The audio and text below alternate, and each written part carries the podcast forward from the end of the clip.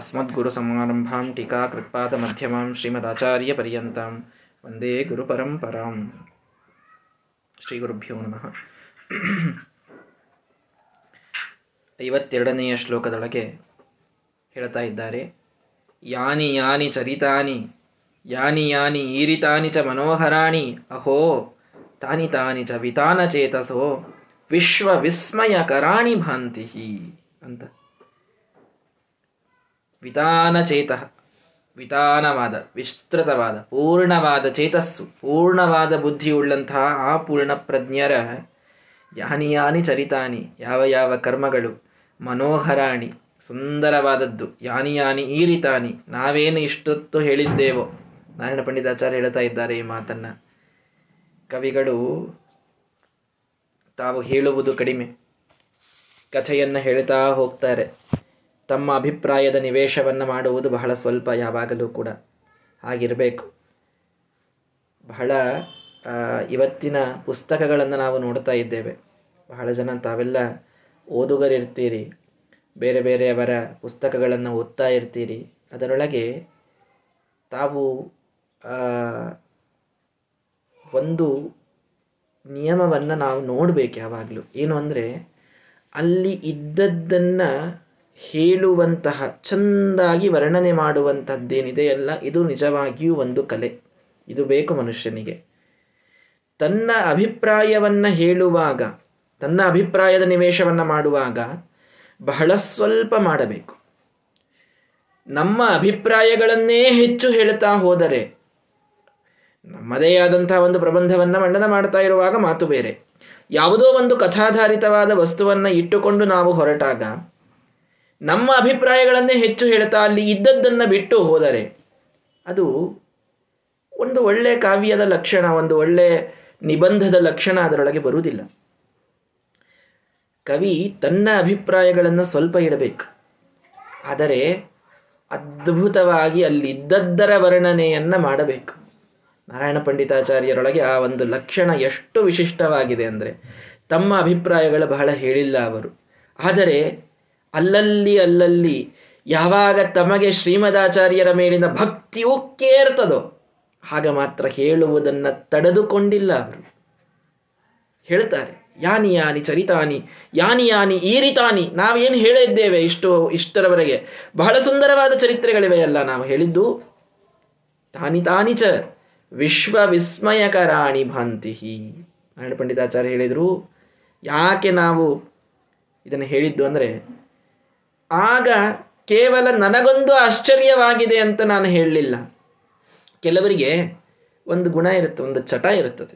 ಏನಂತಂದರೆ, ತಮಗೆ ಯಾವುದು ಚಂದ ಅನ್ನಿಸ್ತದೆ ಅದು ಎಲ್ಲರಿಗೂ ಚಂದ ಅನ್ನಿಸ್ಬೇಕು, ತಮಗೆ ಯಾವುದು ತಪ್ಪು ಅನ್ನಿಸ್ತದೆ ಅದು ಎಲ್ಲರಿಗೂ ತಪ್ಪು ಅನ್ನಿಸ್ಬೇಕು. ಇಂತಹ ಒಂದು ಗುಣ ಕೆಲವರಿಗೆ ಇರ್ತದೆ, ಒಂದು ಸ್ವಭಾವ ಇರ್ತದೆ.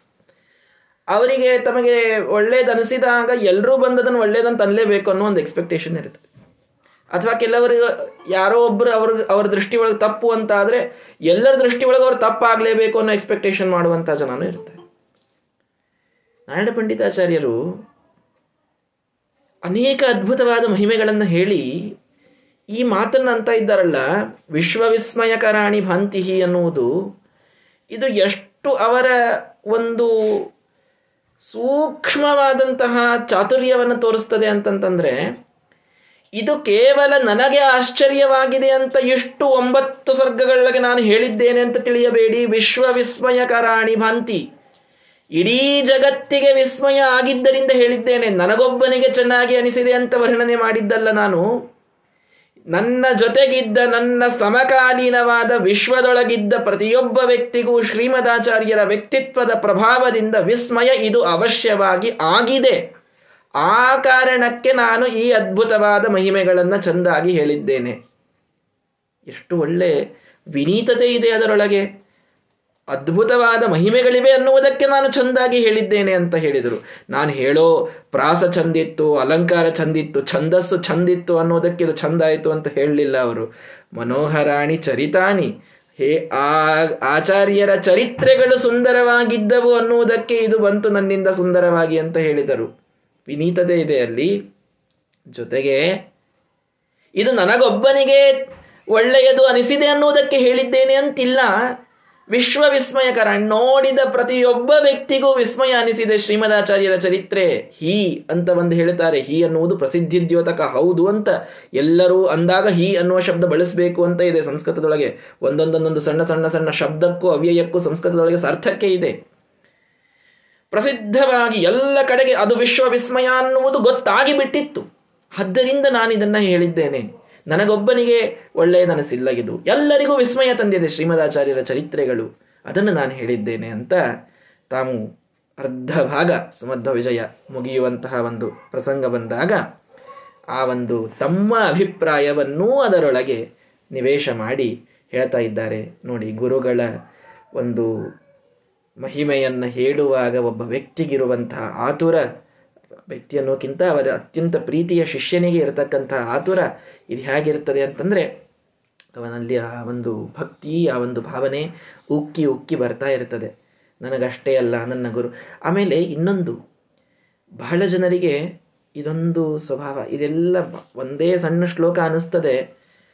ಇದನ್ನು ನಾನು ಇನ್ನೂ ಹಿಂಗೆ ಅನಲೈಸ್ ಮಾಡ್ಕೋತ ಹೋದರೆ ಮುಂದಿನ ಶ್ಲೋಕಗಳನ್ನು ಹೇಳಲಿಕ್ಕೆ ಆಗೋದಿಲ್ಲ ಅನ್ನೋದಕ್ಕೆ ಬಿಡಬೇಕಷ್ಟೇ.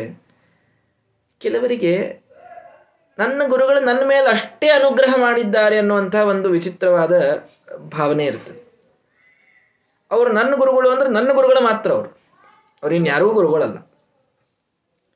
ಅವ್ರು ನನ್ನ ಮೇಲೆ ಅನುಗ್ರಹ ಹೆಂಗೆ ಮಾಡ್ತಾರೆ ಹಂಗಿನ್ ಯಾರ ಮೇಲೂ ಮಾಡೋಂಗಿಲ್ಲ ಮಾಡಂಗಿಲ್ಲ ಅವರು. ಹಂಗೆ ಮಾಡಬಾರ್ದವ್ರು ಅನ್ನೋ ಅಷ್ಟ ಮಟ್ಟಿಗೂ ಇರ್ತಾರೆ ಕೆಲವರು. ಮಾಡಬಾರ್ದ್ರಿ ನೀವು, ಅವ್ರಿಗೆ ಯಾಕೆ ಅನುಗ್ರಹ ಮಾಡ್ತೀರಿ, ನನಗಷ್ಟ ಮಾಡ್ಬೇಕು ನೀವು ಅಂತ ಇಂಥ ಭಾವನೆಯವರು ಇರ್ತಾರೆ. ನಾರಾಯಣ ಪಂಡಿತಾಚಾರ್ಯರು ನೋಡಿ, ಗುರುಗಳ ವಿಷಯದೊಳಗೆ, ಒಬ್ಬ ಹೆಂಡತಿಗೆ ಪತಿಯ ವಿಷಯದೊಳಗೆ ಈ ಪೊಸೆಸಿವ್ನೆಸ್ ಇದ್ರೆ ಅದು ತಪ್ಪಲ್ಲ. ನನ್ನ ಮೇಲೆ ಮಾತ್ರ ನನ್ನ ಗಂಡ ಪ್ರೀತಿ ಮಾಡ್ತಾನೆ ಅಂತ ಇದ್ರೆ ತಪ್ಪಲ್ಲ, ಎಲ್ಲರ ಮೇಲೆ ಪ್ರೀತಿ ಮಾಡ್ತಾನೆ ಅಂತ ಅವ್ರು ಹೇಳಬಾರ್ದಾಗ. ಈ ಪೊಸೆಸಿವ್ನೆಸ್ಸು ಗಂಡ ಹೆಂಡತಿಯರಲ್ಲಿ ಬಹಳ ಸೂಕ್ತವಾದದ್ದು. ಗುರು ಶಿಷ್ಯರೊಳಗೆ ಇದು ದೋಷವಾಗ್ತದೆ.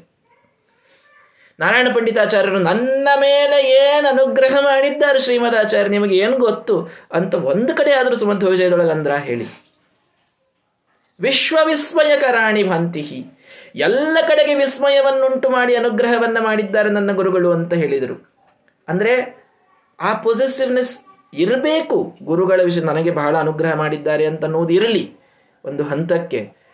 ಆದರೆ ಭಕ್ತಿ ಏನು ಮಾಡ್ತದೆ ಅಂತಂತಂದರೆ, ನಮ್ಮಲ್ಲಿ ಗುರುಗಳ ವಿಷಯದಲ್ಲಿ ಭಕ್ತಿ ಇದ್ದಾಗ ಅದು ಅವರ ಮೇಲಿನ ಪ್ರೀತಿಯನ್ನು ವ್ಯಾಪ್ತಗೊಳಿಸ್ತದೆ. ಇದು ಬಹಳ ಒಳ್ಳೆಯ ಮಾತು, ವಿಚಾರ. ಇದೆಲ್ಲರೂ ಅರ್ಥ ಮಾಡಿಕೊಳ್ಳೋಣ. ನಮ್ಮಲ್ಲಿ ಗುರುಭಕ್ತಿ ಯಾವಾಗ ಬರ್ತದೆ ಅಂತಂದರೆ, ನಮ್ಮ ಗುರುಗಳು ಎಲ್ಲರ ಮೇಲೆ ಅನುಗ್ರಹ ಮಾಡಲಿ, ಅವರ ಕೀರ್ತಿ ವ್ಯಾಪ್ತ ಆಗಲಿ ಅನ್ನೋ ಭಾವನೆ ಇದ್ದಾಗ ನಮ್ಮಲ್ಲಿ ಭಕ್ತಿ ನಿಜವಾಗಿ ಇದ್ದಂತೆ. ನನ್ನ ಮೇಲೆ ಅಷ್ಟೇ ಅನುಗ್ರಹ ಮಾಡಲಿ, ಇನ್ನೊಬ್ಬರ ಮೇಲೆ ಮಾಡೋದು ಬೇಡ, ಇದಿದ್ರೆ ಇದ್ದಂಗಲ್ಲ. ಇದು ನಾವು ತಿಳ್ಕೊಳ್ಬೇಕು. ಇದನ್ನು ತಿಳಿಸ್ತಾ ಇದ್ದಾರೆ ನಾರಾಯಣ ಪಂಡಿತಾಚಾರ್ಯರು. ವಿಶ್ವ ವಿಸ್ಮಯಕರಾಣಿ ಭಾಂತಿ, ಎಲ್ಲರಿಗೆ ವಿಸ್ಮಯ ಆಗ್ತಾ ಇದೆ ಅಲ್ಲಿ, ಎಲ್ಲರಿಗೆ ಶ್ರೀಮದಾಚಾರ್ಯ ಅನುಗ್ರಹ ಆಗ್ತಾ ಇದೆ ಅಲ್ಲಿ. ನಾನು ಹೇಳಿದ್ದು, ನಾನು ಬಹಳ ಚೆಂದಾಗಿ ಹೇಳಿದ್ದು ಅಂತಂದರೆ ಅದು ನನ್ನದಲ್ಲ, ಅದು ಶ್ರೀಮದಾಚಾರ್ಯರ ಚರಿತ್ರೆ, ಆದ್ದರಿಂದ ಚೆಂದಾಗಿದೆ ಅಂತಂದರು. ಅಲ್ಲೂ ವಿನೀತತೆಯನ್ನು ತೋರಿಸಿದರು. ಇನ್ನು ಇದು ನನ್ನ ಒಬ್ಬನ ಅಭಿಪ್ರಾಯವಲ್ಲ, ಇದು ಎಲ್ಲರ ಅಭಿಪ್ರಾಯವಾಗಿದೆ ಅಂತ ಹೇಳಿದರು. ಆಗ ಆ ಗುರುಗಳ ಒಂದು ಕೀರ್ತಿಯ ವ್ಯಾಪ್ತಿಯನ್ನು ತಾವು ತೋರಿಸ್ತಾ ಇದ್ದಾರೆ. ನಾರಾಯಣ ಪಂಡಿತಾಚಾರ್ಯರು ಒಂದೊಂದೊಂದೊಂದು ಮಾತು ಬಹಳ ಅದ್ಭುತವಾದದ್ದು. ಒಂದನ್ನು ಮಿಸ್ ಮಾಡಿಕೊಳ್ಳಬೇಡಿ ಯಾರೂ ಕೂಡ. ನಾನು ನನಗೆ ಹೇಳಲಿಕ್ಕೆ ಯೋಗ್ಯತೆ ಇಷ್ಟೇ ಅನ್ನೋದಕ್ಕೆ ಕಡಿಮೆ ಹೇಳ್ತಾ ಇದ್ದೇನೆ ಅಷ್ಟೇ. ಬಹಳ ಇದೆ ಇನ್ನು. ಒಂದೊಂದು ಶ್ಲೋಕದೊಳಗೆ ನಾವು ಜಮ್ಮುಗಳನ್ನು ಆರಿಸಿ ಆರಿಸಿ ತೆಗಿಬಹುದು, ಅಷ್ಟು ಅದ್ಭುತವಾದ ಶ್ಲೋಕಗಳಿವೆ ಸುಮಧ್ವ ವಿಜಯದೊಳಗೆ. ಒಂಬತ್ತನೇ ಸರ್ಗಕ್ಕೆ ಬಂದೇನಲ್ಲ ಅಂತ ನನಗೇನು ಸಂತೋಷ ಆಗ್ತಾ ಇಲ್ಲ. ಇಷ್ಟು ಬೇಗ ಒಂಬತ್ತನೇ ಸರ್ಗ ಬಂತಲ್ಲ, ಇನ್ನು ಏ ಇನ್ನೊಂದು ಏಳು ಸರ್ಗಗಳಾದ್ರೆ ಮುಗಿದು ಹೋಗ್ತಾವಲ್ಲ ಅಂತ ದುಃಖ ಆಗ್ತಾ ಇದೆ ಇವತ್ತು. ಯಾಕೆಂದರೆ ನಾನು ಹೇಳಿದ್ದಷ್ಟು ಸ್ವಲ್ಪ ಅನಿಸ್ತಾ ಇದೆ ನನಗೆ, ನನಗೆ ಅಷ್ಟು ತಿಳಿತಾ ಇಲ್ವಲ್ಲ ಅಂತ ಅನಿಸ್ತಾ ಇದೆ. ಯಾಕೆಂದರೆ ಒಂದೊಂದೊಂದೊಂದು ವಜ್ರದಂಥ ಮಾಣಿಕ್ಯದಂತಹ ಶ್ಲೋಕಗಳನ್ನು ಇಟ್ಟಿದ್ದಾರೆ ಶ್ರೀಮದಾಚಾರ್ಯರ ಕುರಿತಾಗಿ ನಾರಾಯಣ ಪಂಡಿತಾಚಾರ್ಯರು.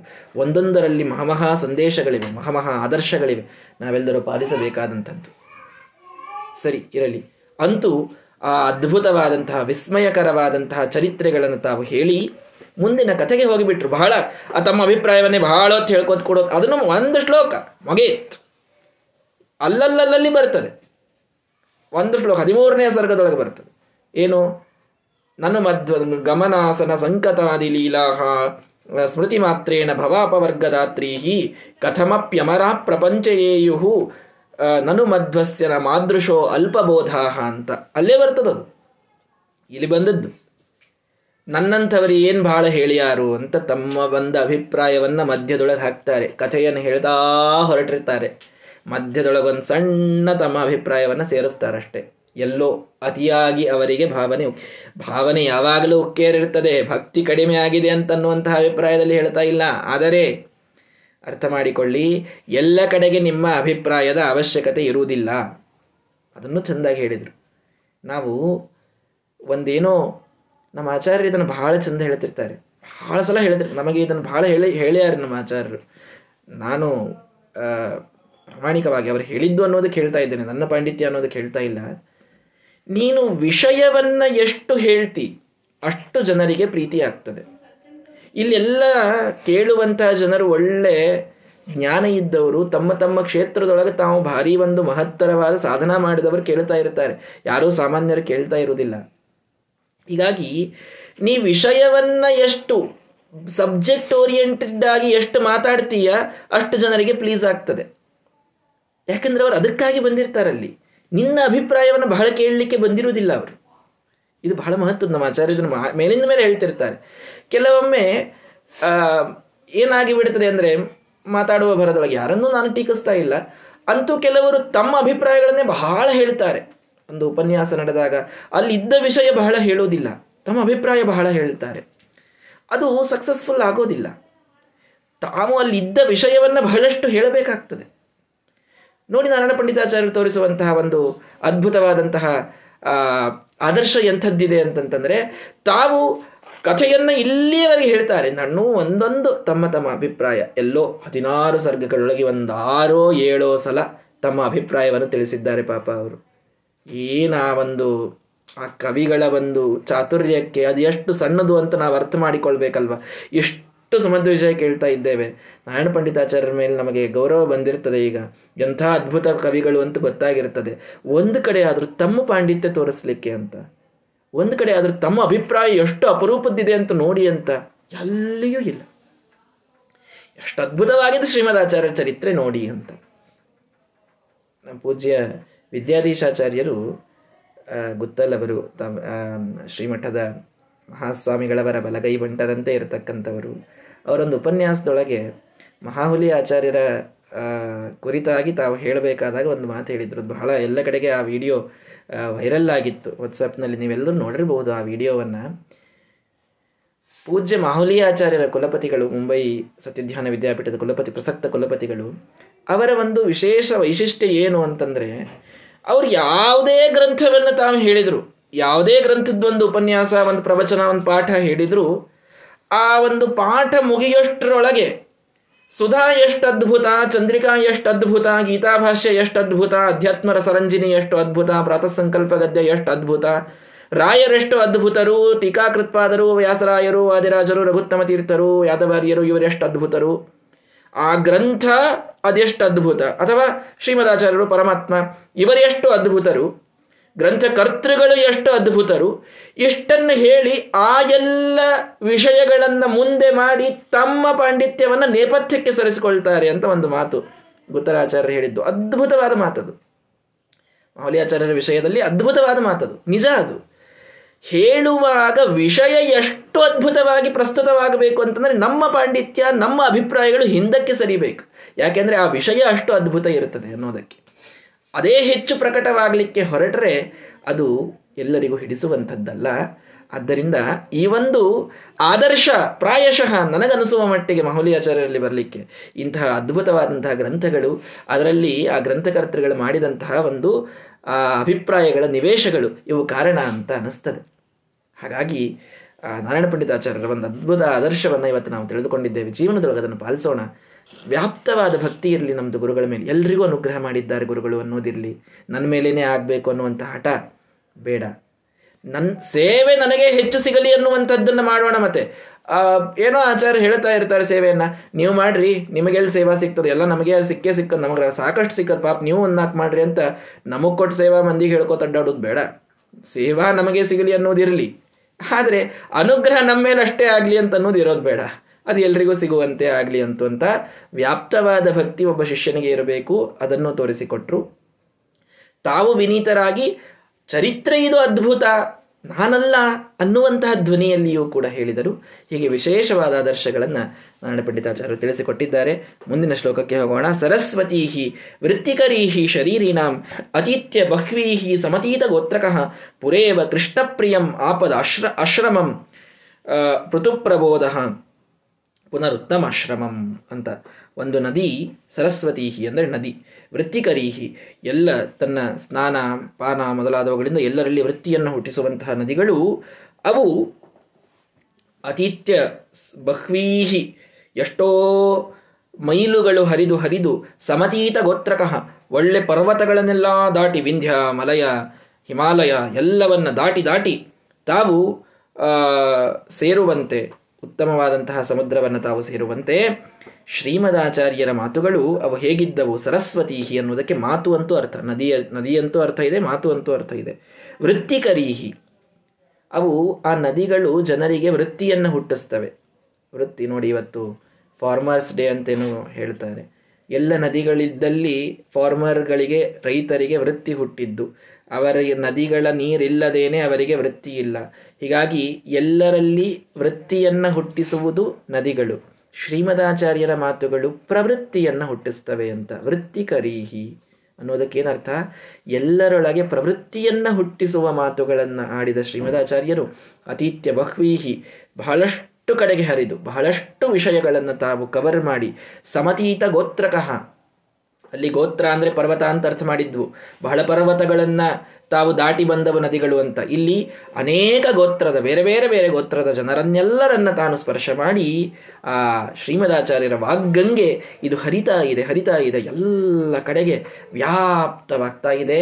ಶ್ರೀಮದಾಚಾರ್ಯರಿಗೆ ಒಂದು ಇಚ್ಛೆ ಬಂತು, ಯಾರ ಆಜ್ಞೆಯಿಂದ ನಾನು ಸೂತ್ರಭಾಷ್ಯದ ರಚನೆಯನ್ನು ಮಾಡಿದೆ, ಆ ಸೂತ್ರಭಾಷ್ಯದ ರಚನೆಯಿಂದ ನನಗೆ ಅದ್ಭುತವಾದ ಕೀರ್ತಿ ಬರ್ತಾ ಇದೆ. ಇವತ್ತು ಎಲ್ಲರೂ ಮಧ್ವದೀಕ್ಷೆಯನ್ನು ಪಡಿತಾ ಇದ್ದಾರೆ. ಎಲ್ಲರೊಳಗೆ ಭೇದ, ಜಗತ್ಸತ್ಯ, ವಿಷ್ಣು ಸರ್ವೋತ್ತಮ, ವಾಯು ಜೀವೋತ್ತಮ ಅನ್ನುವ ಮನವರಿಕೆ ಇದಾಗ್ತಾ ಇದೆ. ಈ ಕೀರ್ತಿ ನಂದ. ಕೇಳಿದರಲ್ಲ ಭಗವದ್ಗೀತೆಯಲ್ಲಿ, ಸ್ಥಾನೇ ಹೃಷೀಕೇಶ ತವ ಪ್ರಕೀರ್ತ್ಯ ಜಗತ್ ಪ್ರಹೃಷ್ಯತ್ಯನುರಜ್ಯತೆ ಚ ರಕ್ಷಾಂಸಿ ಭೀ ಭೀತಾನಿ ದಿಶೋದ್ರವಂತಿ ಸರ್ವೇ ನಮಸ್ಯಂತಿ ಚ ಸಿದ್ಧಸಂಘಾಹ. ವಿಶ್ವರೂಪಾಧ್ಯಾಯದೊಳಗೆ ಇದೇ ಮಾತಾನೆ ಬಂದದ್ದು. ತವ ಪ್ರಕೀರ್ತ್ಯ, ನಿನ್ನ ಕೀರ್ತಿ ಇದು. ತವ ಪ್ರಕೀರ್ತ್ಯ, ನಿನ್ನ ಕೀರ್ತಿಯಿಂದ ನನಗೆ ಜನರು ಅನುರಾಗವನ್ನು ತೋರಿಸ್ತಾ ಇದ್ದಾರೆ, ನನಗೆ ಜನರು ಸಂತುಷ್ಟರಾಗಿ ನನ್ನ ಮೇಲೆ ವರ್ತನೆ ಮಾಡ್ತಾ ಇದ್ದಾರೆ. ನಿನ್ನ ಬಲುಮೆಯಿಂದ ನಿಖಿಲ ಜನರು ಬಂದು ಮನ್ನಿಸುವರು ಮಹಾರಾಯ, ಎನ್ನ ಪುಣ್ಯಗಳಿಂದ ಈ ಪರಿ ಉಂಟೇನೋ ನಿನ್ನದೇ ಸಕಲ ಸಂಪತ್ತು ಅಂತ ಪರಮಾತ್ಮನಿಗೆ ಹೇಳಬೇಕಲ್ಲ.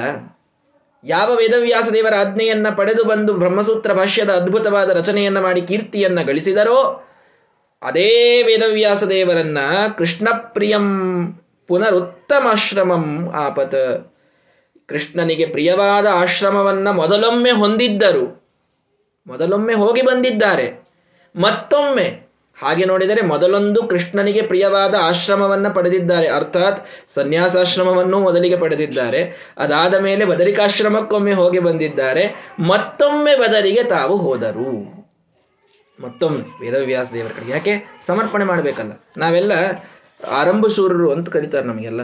ಮೊದಲು ಮಾಡಬೇಕಾದಾಗ ಏನು ದೇವರು, ಏನು ದಿಂಡ್ರು, ಏನು ಪೂಜಾ, ಏಯ್ ಭಾರಿ ಫಲ ಸಿಕ್ಕ ಮೇಲೆ ದೇವರನ್ನು ನೋಡೋದು ಇಲ್ಲ ಅಂಥವ್ರು ನಾವೆಲ್ಲ ಆರಂಭಶೂರರಾಗಿರ್ತೀವಿ. ಶ್ರೀಮದಾಚಾರ್ಯರು ಹಂಗಲ್ಲ. ಯಾವ ಪರಮಾತ್ಮನ ಆಜ್ಞೆಯಿಂದ ಸೂತ್ರಭಾಷ್ಯದ ರಚನೆ ಮಾಡಿ ತಮಗೆ ಕೀರ್ತಿ ಬಂತೋ ಅದನ್ನು ಸಮರ್ಪಣಾ ಮಾಡ್ಲಿಕ್ಕಂತ ಹೋಗ್ಬಿಟ್ರು. ಇನ್ನೊಮ್ಮೆ ಹೋದಾಗ ಬಂದರು ಮತ್ತೆ ಶ್ರೀಮದಾಚಾರ್ಯರು. ಈ ಸಲ ಬಂದಾಗ ಏನು ಅವರಿಗೆ ಪ್ರೀತಿ ಕಡಿಮೆ ಇರಲಿಲ್ಲ ವೇದವ್ಯಾಸದೇವರಿಗೆ, ಆದರೆ ಈ ಸಲ ಅವರು ಹೇಳಿದ ಆಜ್ಞೆಯನ್ನು ಚಾತು ತಪ್ಪದೆ ಪರಿಪಾಲಿಸಿ ಬಂದಿದ್ದಾರೆ. ಅದ್ಭುತವಾಗಿ ತಾವು ಸೂತ್ರ ಭಾಷ್ಯದ ರಚನೆಯನ್ನು ಮಾಡಿ ವ್ಯಾಸದೇವ ಹೃದಯಾತಿ ವಲ್ಲಭಂ, ಬ್ರಹ್ಮಸೂತ್ರ ಭಾಷ್ಯದ ಪ್ರಪ್ರಥಮವಾದ ಕ್ವಾಲಿಟಿ ಕ್ಯಾರೆಕ್ಟರಿಸ್ಟಿಕ್ ಡಿಸ್ಕ್ರೈಬ್ ಮಾಡ್ರಿ ಅಂತ ಹೇಳಿದ ನಾರಾಯಣ ಪಂಡಿತಾಚಾರ್ಯ ಹೇಳಿದ ಒಂದೇ ಮಾತು, ವ್ಯಾಸದೇವ ಹೃದಯಾತಿ ವಲ್ಲಭಂ, ವೇದವ್ಯಾಸ ದೇವರಿಗೆ ಅತೀ ಹೃದಯಕ್ಕೆ ಹಿಡಿಸಿದಂತಹ ಸೂತ್ರ ಭಾಷ್ಯ ಇದು ಅಂತ. ಅಷ್ಟು ಪ್ರಿಯವಾದ ಸೂತ್ರ ಭಾಷ್ಯವನ್ನು ಬರೆದಂತಹ ಶ್ರೀಮದಾಚಾರ್ಯರು ಎದುರಿಗೆ ಬಂದು ನಿಂತಾಗ ಏನನಿಸಬೇಕು ವೇದವ್ಯಾಸ ದೇವರಿಗೆ?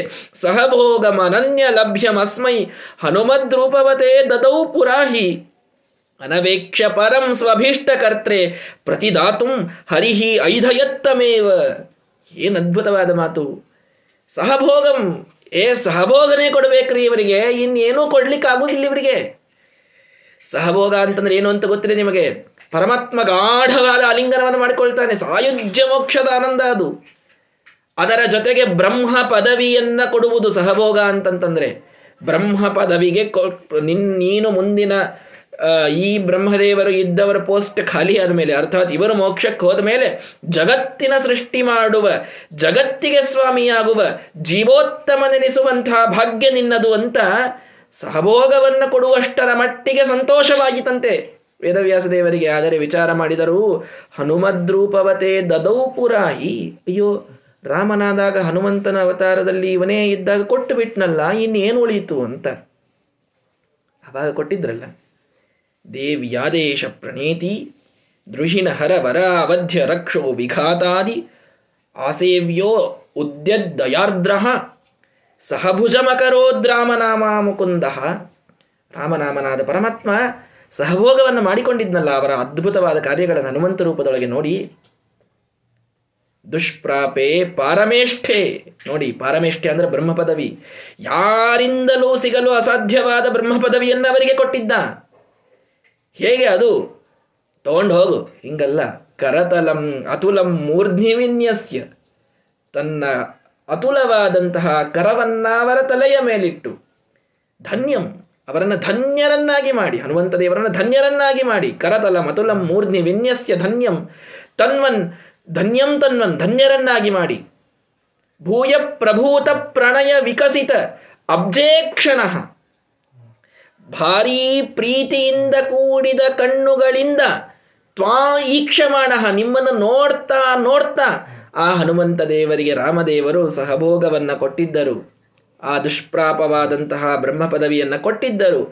ಮತ್ತೊಮ್ಮೆ ಇಂತಹ ಸರಸೂತ್ರ ಭಾಷ್ಯದಂತಹ ಅದ್ಭುತವಾದಂತಹ ಕಾರ್ಯವನ್ನು ಮಾಡಿಕೊಂಡು ಬಂದ ಅದೇ ಹನುಮಂತ ದೇವರನ್ನ ಶ್ರೀಮದಾಚಾರ್ಯ ರೂಪದಲ್ಲಿ ನೋಡಿದಾಗ, ಅದೇ ಶ್ರೀರಾಮಚಂದ್ರನಾದ ವೇದವ್ಯಾಸ ದೇವರು ಏನು ಕೊಡಬೇಕು ಇವನಿಗೆ, ದದೌಪುರ ಏನು ಕೊಟ್ಟು ಬಿಟ್ಟಿನಲ್ಲ ಇದನ್ನ, ಅನವೇಕ್ಷ ಪರಂ ಸ್ವಭೀಷ್ಟ ಕರ್ತ್ರೆ, ತನಗ ಅಭೀಷ್ಟವಾದದ್ದನ್ನು ಇವನನ್ನು ಬಿಟ್ರಿ ಇನ್ಯಾರೂ ಮಾಡ್ಲಿಕ್ಕೆ ಸಾಧ್ಯ ಇಲ್ವಲ್ಲ, ಏನು ಮಾಡ್ಲಿ. ಪ್ರತಿದಾತು ಹರಿಹಿ ಐಧಯತ್ತಮೇವ, ಓಹೋ ಒಂದು ಕೆಲಸ ಮಾಡೋಣ, ಪರಮಾತ್ಮನ ಮಾಯೆ ಎಂಥದ್ದಿದೆ ನೋಡಿ, ಈಶ್ವರ ಸಾಮರ್ಥ್ಯವನ್ನ ಅರ್ಥ ಮಾಡಿಕೊಳ್ಳಿ. ಸರ್ವಶಕ್ತ ಪರಮಾತ್ಮ ಸಹಭೋಗವನ್ನ ತಾನು ಕೊಟ್ಟಿದ್ದನಂತೆ, ಕೊಡುವುದರ ಜೊತೆಗೆ ಮತ್ತೇನು ಕೊಡಬೇಕಿಲ್ಲ ಶ್ರೀಮದಾಚಾರ್ಯರಿಗೆ ಅಂದ್ರೆ ಆ ಸಹಭೋಗದೊಳಗಿನ ಆನಂದವನ್ನ ಹೆಚ್ಚಿಗೆ ಮಾಡಿದನಂತೆ. ಏನಿದು ಪರಮಾತ್ಮನ ಲೀಲೆ, ಇದು ಆನಂದದೊಳಗೆ ವೃದ್ಧಿಹ್ರಾಸವನ್ನ ಮಾಡುವಂತಹ ಸಾಮರ್ಥ್ಯ ಪರಮಾತ್ಮನೊಳಗೆ ಇರುತ್ತದೆ. ಬ್ರಹ್ಮದೇವರ ಪದವಿಗೆ ಬರುವ ಎಲ್ಲ ಆನಂದ, ಅವರ ಹೆಸರೇ ಶತಾನಂದ ಅಂತ ಕರೀತಾರೆ. ಶತ ಅಂದರೆ ಪೂರ್ಣ ಅಂತ, ಪೂರ್ಣ ಆನಂದ ಅವರಿಗಿರೋದು, ಪೂರ್ಣಾನಂದರವರು. ಮತ್ತು ಅದನ್ನು ಕೊಟ್ಟ ಮೇಲೆ ಮತ್ತೇನ್ರಿ ಕೊಟ್ಟರು ಅಂತಂದರೆ, ಒಂದು ಮಾವಿನ ಹಣ್ಣಿನ ಶೇಖರಣೆ ಇದೆ ಅಂತ ತಿಳ್ಕೊಳ್ಳಿ. ಆ ಮಾವಿನ ಹಣ್ಣಿನ ಶೇಖರಣೆಯಿಂದ ಆನಂದ ಎಲ್ಲರಿಗಾಗ್ತದೆ, ಆದರೆ ಆ ಆನಂದದ ಅನುಭವ ಇದು ಎಸಿಡಿಟಿ ಇದ್ದವನಿಗೆ ಕಡಿಮೆ ಆಗ್ತದೆ, ಎಸಿಡಿಟಿ ಇರಲಾರ್ದವನಿಗೆ ಜಾಸ್ತಿ ಆಗ್ತದೆ, ಹೌದು ಅಲ್ವ? ಆನಂದ ಸಮಾನವಾಗಿದ್ರೂ ಅನುಭವದೊಳಗೆ ವ್ಯತ್ಯಾಸವಾಗ್ತದೆ ತಾನೆ. ಮೊದಲು ಸಹಭೋಗವನ್ನು ಕೊಟ್ಟಾಗ ಬ್ರಹ್ಮ ಪದವಿಗೆ ಬರುವ ಪೂರ್ಣವಾದ ಆನಂದ ನಿನ್ನದು ಅಂತ ಕೊಟ್ಟಿದ್ದ ಪರಮಾತ್ಮ. ಇನ್ನೊಮ್ಮೆ ಶ್ರೀಮದ್ ಇದನ್ನು ಉಳಿಸ್ಕೊಂಡಿದ್ದ ಶ್ರೀಮದಾಚಾರ್ಯರಾಗಿ ತಾವು ಬಂದಾಗ ಆ ಎಲ್ಲ ಆನಂದದ ಅನುಭವವೂ ನಿನ್ನದು ಅಂತ, ಆನಂದದೊಳಗೇನೆ ತಾನು ಅನುಭವದ ವೃದ್ಧಿಯನ್ನ ಪರಮಾತ್ಮ ಮಾಡಿದ. ಇದು ಅದ್ಭುತವಾದಂಥದ್ದು ನೋಡಿ. ಒಂದೇ ವಿಷಯವೇ ಇಬ್ಬರು ಅದನ್ನು ತಾವು ಭೋಗ ಮಾಡುವಾಗ ಅದೇ ವಿಷಯ ಅಷ್ಟೇ ಪ್ರಮಾಣದ್ದೇ ಇಬ್ಬರಿಗೆ ಬೇರೆ ಬೇರೆ ರೀತಿಯಾದಂತಹ ಅನುಭವವನ್ನು ಕೊಡುತ್ತದೆ. ಇದು ನಮಗೆಲ್ಲರಿಗೂ ಕೂಡ ಅನುಭವಕ್ಕೇನೆ ಬರುವಂತಹ ವಿಷಯ ಇದು. ಹೀಗಾಗಿ ಅನುಭವದ ಪೂರ್ಣತೆಯನ್ನ ಪರಮಾತ್ಮ ಕೊಟ್ಟು ಐದಯತ ಅದನ್ನು ಮತ್ತಷ್ಟು ಜಾಸ್ತಿ ಮಾಡ್ತಾನೆ, ಆನಂದದಲ್ಲಿ ವೃದ್ಧಿ ಮಾಡಿಬಿಟ್ಟ ಪರಮಾತ್ಮ. ಮೋಕ್ಷವೇ ಈ ಬ್ರಹ್ಮ ಪದವಿಯೇ ಇಲ್ಲ ಅಂತಲ್ಲ, ಅದನ್ನಂತೂ ಕೊಟ್ಟಾಗಿದೆ, ಅದಕ್ಕಿಂತ ಮೇಲ್ ಕೊಡ್ಲಿಕ್ಕೆ ಇನ್ನೇನು ಉಳಿದಿಲ್ಲ. ಇನ್ನೇನು ಲಕ್ಷ್ಮೀ ಪದವಿಯನ್ನಂತೂ ಕೊಡ್ಲಿಕ್ಕೆ ಬರುವುದಿಲ್ಲ, ಸರ್ವೋತ್ತಮನಾದ ಹರಿ ಪದವಿಯನ್ನಂತೂ ಕೊಡ್ಲಿಕ್ಕೆ ಬರುವುದಿಲ್ಲ, ಕೊಡ್ಲಿಕ್ಕೆ ಬರೋದು ಅದೇ, ಅದನ್ನು ಕೊಟ್ಟಾಗಿದೆ. ಮತ್ತಿನ್ನೇನು ಮಾಡೋದು? ಅದರೊಳಗೆ ಆನಂದದ ವೃದ್ಧಿಯನ್ನು ಪರಮಾತ್ಮ ಮಾಡಿದ್ದಾನಂತೆ. ವೇದವ್ಯಾಸದೇವರ ಅಪ್ರತಿಮವಾದ ಮಾಯೆಯನ್ನು, ಶ್ರೀಮದಾಚಾರ್ಯರಿಗೆ ಶ್ರೀಮದಾಚಾರ್ಯರ ಮೇಲೆ ಅವರಿಗಿದ್ದ ಪ್ರೀತಿಯನ್ನು ಈ ಒಂದು ಶ್ಲೋಕ ನಮಗೆ ತಿಳಿಸಿಕೊಡ್ತಾ ಇದೆ. ಹೀಗಾಗಿ ಅದ್ಭುತವಾಗಿ ತಾವು ಆನಂದದ ಅನುಭವವನ್ನೂ ಕೂಡ ಪರಮಾತ್ಮನಿಂದ ಪಡೆದು ಪ್ರಣಮ್ಯ ಗುರುಂ ಆದರಾತ್ ಅಥ ನಿಯೋಗತಃ ಯೋಗ್ಯತಃ ಸತಸ್ಯ ಜಗತಾಂ ಹಿತಂ ವಿದಧತಃ ಗತಸ್ಸಾನುಗಃ ಮಹಿಷ್ಟ ಹೃದಯಃ ಮಹಾಮಹಿಮ ಸಿಂಧುಃ ಆನಂದತಃ ನಿಜೈಹಿ ಅಭಿಗತಃ ಅನಮದ್ರಜತ ಪೀಠ ವಾಸಂ ಹರಿಂ. ಮೂರೇ ಶ್ಲೋಕದೊಳಗೆ ಮುಗಿಸ್ಬಿಟ್ರು. ತಿರುಗಿ ಅವ್ರು ಹೋದ್ರು, ವಾಪಸ್ ಬಂದ್ರು ನೋಡ್ರಿ. ಏಳನೇ ಸರ್ಗನ್ ಒಂದು ಸರ್ಗ ಹೇಳಿ ಎರಡು ಸರ್ಗ ಹೇಳಿದ್ರಿ. ಹೋದ್ಸಲ ಅವ್ರು ಬದರಿಗೆ ಹೋದ್ರ ಆರನೇ ಸರ್ಗಕ್ಕೆ ಹೋದವ್ರನ್ನ ಒಂಬತ್ತನೇ ಸರ್ಗಕ್ಕೆ ವಾಪಸ್ ಕರ್ಕೊಂಡು ಬಂದಿದ್ರು ಮೂರು ಸರ್ಗದೊಳಗೆ. ಇಲ್ಲಿ ಮೂರೇ ಶ್ಲೋಕದೊಳಗೆ ಮುಗಿಸ್ಬಿಟ್ರು. ಮೂರೇ ಶ್ಲೋಕ ಹೋದರು, ಭಾರಿ ಆನಂದ ಸಹಭೋಗವನ್ನು ಕೊಟ್ಟರು ವೇದವ್ಯಾಸ ದೇವರು. ಮುಂದೆ ಪ್ರಣಮ್ಯ ಗುರು ಮಾದರಾತ್, ಭಾರೀ ಆಧಾರದಿಂದ ಇವರು ಪ್ರಣಾಮ ಮಾಡಿದರು, ವೇದವ್ಯಾಸ ದೇವರ ಒಂದು ಪ್ರಣಾಮವನ್ನು ಮಾಡಿದರು. ಜಗತಾಂ ಹಿತಂ ವಿಧದತಃ ಯೋಗ್ಯತಃ ನಿಯೋಗತಃ, ಜಗತ್ ಜಗತ್ತಿಗೆ ಹಿತವನ್ನು ಮಾಡುವಂಥ ಆ ವೇದವ್ಯಾಸ ದೇವರ ಒಂದು ಆಜ್ಞೆಯನ್ನು ತಾವು ಪಡೆದರು. ಸಾನುಗಃ ಗತಃ, ಅಲ್ಲಿಂದ ತಮ್ಮ ಪರಿವಾರ ಸಹಿತವಾಗಿ ಬದರಿಕಾಶ್ರಮಕ್ಕೆ ಮತ್ತೆ ತಿರುಗಿ ಅಂದರೆ ಸಣ್ಣ ಬದರಿಗೆ ತಾವು ಬಂದರು. ಆನಂದತಃ ನಿಜೈಹಿ ಅಭಿಗತಃ, ಆನಂದದಿಂದ ಅವರ ಎಲ್ಲ ಭಕ್ತರು ಮತ್ತೆ ಅವರ ಹತ್ತಿರ ಬಂದರು. ರಜತ ಪೀಠ ವಾಸಂ ಹರಿಂ ಅನಮತ, ರಜತ ಪೀಠ ವಾಸನಾದಂತಹ ಕೃಷ್ಣ ಪರಮಾತ್ಮನಿಗೆ ನಮಸ್ಕಾರವನ್ನು ಮಾಡಿದರು. ಗೀತ ಒಂಬತ್ತನೇ ಸರ್ಗ. ಮೂರೇ ಶ್ಲೋಕದೊಳಗೆ ಶ್ರೀಮದಾಚಾರ್ಯರು ಇಲ್ಲಿಯಿಂದ ಬದರಿಗೆ ಹೋದರು, ಅಲ್ಲಿಯಿಂದ ಒಂದು ಆನಂದವನ್ನು ಸಹಭೋಗವನ್ನು ಮತ್ತೆ ಪಡೆದ್ರು, ವಾಪಸ್ ತಿರುಗಿ ಉಡುಪಿಗೆ ಬಂದು ಲ್ಯಾಂಡ್ ಆಗಿಬಿಟ್ರು. ಇಷ್ಟು ಗಡಿಬಿಡಿಯೊಳಗೆ ಹೇಳಿದ್ರೆ ಹೆಂಗ್ರಿ? ಹೋಗಬೇಕಾದಾಗ ಬರಬೇಕಾದಾಗ ಏನೋ ಹಾಗೇ ಇಲ್ಲ ಏನು ಘಟನಾ? ಹಾಗಾದರೆ ಅದನ್ನು ತಿಳಿಸ್ಲಿಕ್ಕೆ ಇಡೀ ಹತ್ತನೇ ಸರ್ಗವನ್ನು ಇಟ್ಟರು. ಮುಂದೆ ಒಬ್ಬ ಶಿಷ್ಯ ತಾನು ಎದ್ದು ನಿಲ್ತಾನೆ. ನಮ್ಮ ಗುರುಗಳು ಇಲ್ಲಿ ಮಾರ್ಗದಿಂದ ಉಡುಪಿಯಿಂದ ಆ ಬದರಿಕಾಶ್ರಮಕ್ಕೆ ಹೋಗಿ ವೇದವ್ಯಾಸ ದೇವರ ಕಡೆಯಿಂದ ಏನೇನೆಲ್ಲ ಮಾಡಿಸಿಕೊಂಡು ಮರಳಿ ಉಡುಪಿಗೆ ಬಂದರು ಅನ್ನುವುದನ್ನು ತಿಳಿಸಲಿಕ್ಕೆ ಇಡೀ ಹತ್ತನೆಯ ಸರ್ಗವನ್ನು ನಾರಾಯಣ ಪಂಡಿತಾಚಾರ್ಯರು ಮೀಸಲಾಗಿ ಇಡುತ್ತಾರೆ. ಒಂದು ಮೂರೇ ಶ್ಲೋಕದೊಳಗೆ ಮುಗಿದಂತ ಅನಿಸ್ತದೆ. ಅಲ್ಲಿಯೇ ಅದ್ಭುತವಾದ ಅನೇಕ ಘಟನೆಗಳು ನಡೆದಿವೆ. ಅದನ್ನು ಹತ್ತನೆಯ ಸರ್ಗದೊಳಗೆ ವಿಸ್ತೃತವಾಗಿ ನಮಗೆ ತಿಳಿಸಿಕೊಡ್ತಾ ಇದ್ದಾರೆ. ಹತ್ತನೆಯ ಸರ್ಗ ಅಂತಂದರೆ ಕವಿ ಕಾವ್ಯದ ಒಂದು ರಸಿಕತೆ ಇರುವವರಿಗೆ ಹಬ್ಬದ ಊಟ ಅದು ಹತ್ತನೆಯ ಸರ್ಗ ಅಂದರೆ. ಅದರೊಳಗೆ ನೋಡಿ, ಒಂದೊಂದು ಸರ್ಗ ಒಂದೊಂದು ಛಂದಸ್ಸಿನೊಳಗಿದ್ರೆ ನಮಗೆ ಅನ್ಲಿಕ್ಕೆ ಎಷ್ಟು ಕಷ್ಟ ಆಗ್ತದೆ. ಹತ್ತನೇ ಸರ್ಗ ಒಂದೊಂದು ಶ್ಲೋಕ ಒಂದೊಂದು ಛಂದಸ್ಸು, ಎಲ್ಲ ಬೇರೆ ಧಾಟಿ. ಹತ್ತನೇ ಸರ್ಗದ ವೈಶಿಷ್ಟ್ಯ ಎಲ್ಲ ಬೇರೆ ಧಾಟಿ, ಎಲ್ಲದಕ್ಕೊಂದೊಂದು ಅರ್ಥ, ಅದ್ಭುತವಾದದ್ದು. ಮತ್ತು ಎಲ್ಲದರೊಳಗೂ ಕೂಡ ಯಾಕ್ರಿ ಅಷ್ಟೆಲ್ಲ ಬೇರೆ ಬೇರೆ ಒಂದೇ ಧಾಟಿಯೊಳಗೆ ಬರಲಿಕ್ಕೆ ಬರುವುದಿಲ್ಲ? ಏನಂದರೆ ಆ ಹತ್ತನೇ ಸರ್ಗದ ಮಾ ಒಂದು ವೈಶಿಷ್ಟ್ಯನೇ ಶ್ರೀಮದಾಚಾರ್ಯರ ಲೀಲೆಗಳನ್ನು ತಿಳಿಸ್ಲಿಕ್ಕೆ ಹೊರಟಿದೆ ಅದು ಸರ್ಗ. ಶ್ರೀಮದಾಚಾರ್ಯರು ವಿವಿಧವಾದ ಲೀಲೆಗಳನ್ನು ತೋರಿಸಿದಾರಲ್ಲ, ಹಾಗಾದರೆ ವಿವಿಧವಾದ ಛಂದಸ್ಸಿನಲ್ಲಿ ವರ್ಣನೆ ಮಾಡೋಣ ಅಂತ ಡಿಸೈಡ್ ಮಾಡಿ ನಾರಾಯಣ ಪಂಡಿತಾಚಾರ್ಯರು ಕಾವ್ಯದಲ್ಲಿ ಅವೆಲ್ಲ ಇರಬೇಕಾಗ್ತದೆ. ಕಾವ್ಯದ ಲಕ್ಷಣಗಳನ್ನು ತಿಳಿಸುವಾಗ ನಮಗೆ ಅನೇಕ ಅಲಂಕಾರಶಾಸ್ತ್ರದ ಒಂದು ಪರಿಚಯ ಇದ್ದವರಿಗೆ ಗೊತ್ತಿರುತ್ತದೆ, ಕಾವ್ಯಶಾಸ್ತ್ರದೊಳಗೆ ಕಾವ್ಯ ಹೀಗಿರಬೇಕು ಅನ್ನುವಂಥದ್ದು ವಿಶೇಷವಾಗಿ ಕೆಲವು ಕ್ಯಾರೆಕ್ಟರಿಸ್ಟಿಕ್ಸ್ ಇವೆ. ಒಂದು ಸರ್ಗ ನೀವು ವಿವಿಧ ವೃತ್ತಿಗಳ ವೃತ್ತಗಳೊಳಗೆ ಬಂಧನ ಮಾಡಿಟ್ಟಿರಬೇಕು. ಆ ಒಂದು ಕಾರಣದಿಂದಲೂ ಕೂಡ ಮತ್ತು ಶ್ರೀಮದಾಚಾರ್ಯರ ಲೀಲೆಗಳು ವಿವಿಧವಾಗಿದ್ದುದರಿಂದ ವಿವಿಧವಾದ ವೃತ್ತಗಳೊಳಗೆ ಆ ಅದ್ಭುತವಾಗಿ ಹತ್ತನೆಯ ಸರ್ಗದೊಳಗೆ ನಾರಾಯಣ ಪಂಡಿತಾಚಾರ್ಯರು ವರ್ಣನೆಯನ್ನು ಮಾಡ್ತಾರೆ. ಆ ಹಾದಿಯೊಳಗೆ ಬದರಿಕಾಶ್ರಮಕ್ಕೆ ಹೋಗುವ ಬರುವ ಹಾದಿಯೊಳಗೆ ನಡೆದಂತಹ ಘಟನೆಗಳು ಹತ್ತನೆಯ ಸರ್ಗದೊಳಗೆ ಪ್ರಧಾನವಾಗಿ ನಮ್ಮ ಕಣ್ಣು ಮುಂದೆ ಕಟ್ಟುವಂತೆ ಬರೀ ಕಥೆಗಳು, ಅದ್ಭುತವ ಲೀಲೆಗಳು, ಒಂದಾದ ಮೇಲೊಂದರಂತೆ ಸುಂದರವಾದ ಲೀಲೆಗಳು, ಸುಂದರವಾದ ಶ್ಲೋಕಗಳು ಹತ್ತನೆಯ ಸರ್ಗದೊಳಗೆ ಇರುವಂಥದ್ದು. ಇಡೀ ಭಾಗವತದ ತಿರುಳು ದಶಮಸ್ಕಂಧದೊಳಗೆ ಇದ್ದಂತೆ ಸಮಗ್ರ ಸಮಧ್ವ ವಿಜಯದ ಒಂದು ಸಾರ ದಶಮ ಸರ್ಗದೊಳಗೆ ಇರುವಂಥದ್ದು. ಆ ದಶಮ ಸರ್ಗದ ಯಾವ ಒಂದು ಮಹಿಮೆಯನ್ನು ನಾವು ಕಳೆದುಕೊಳ್ಳುವುದು ಬೇಡ. ಬಹಳ ಸುಂದರವಾದ ಮಹಿಮೆಗಳೆಲ್ಲದರ ವರ್ಣನೆ ಅದರೊಳಗೆ ಬರ್ತದೆ. ಅದನ್ನು ಮುಂದಿನ ಪಾಠದಿಂದ ನಾವೆಲ್ಲರೂ ನೋಡೋಣ. ಗುರುಗಳ ಅನುಗ್ರಹದಿಂದ ಒಂಬತ್ತನೆಯ ಸರ್ಗ ಇದು ಸಂಪನ್ನವಾಗಿದೆ. ಅಕ್ಷೋಭ್ಯತೀರ್ಥ ಶ್ರೀಪಾದಂಗಳವರ ಪೂರ್ವಾರಾಧನೆ. ಆ ಗುರುಗಳಿಗೆ ಶಿರಸಾಷ್ಟಾಂಗ ಪ್ರಣಾಮವನ್ನು ಮಾಡಿ ಎಲ್ಲ ಗುರುಗಳನ್ನು ವಂದಿಸಿ, ಶ್ರೀಮದಾಚಾರ್ಯರನ್ನು ವಂದಿಸಿ, ವೇದವ್ಯಾಸ ದೇವರೊಳಗೆ ಈ ಒಂದು ಸರ್ಗದ ಪುಣ್ಯವನ್ನು ಸಮರ್ಪಣೆಯನ್ನು ಮಾಡೋಣ. ಶ್ರೀಕೃಷ್ಣ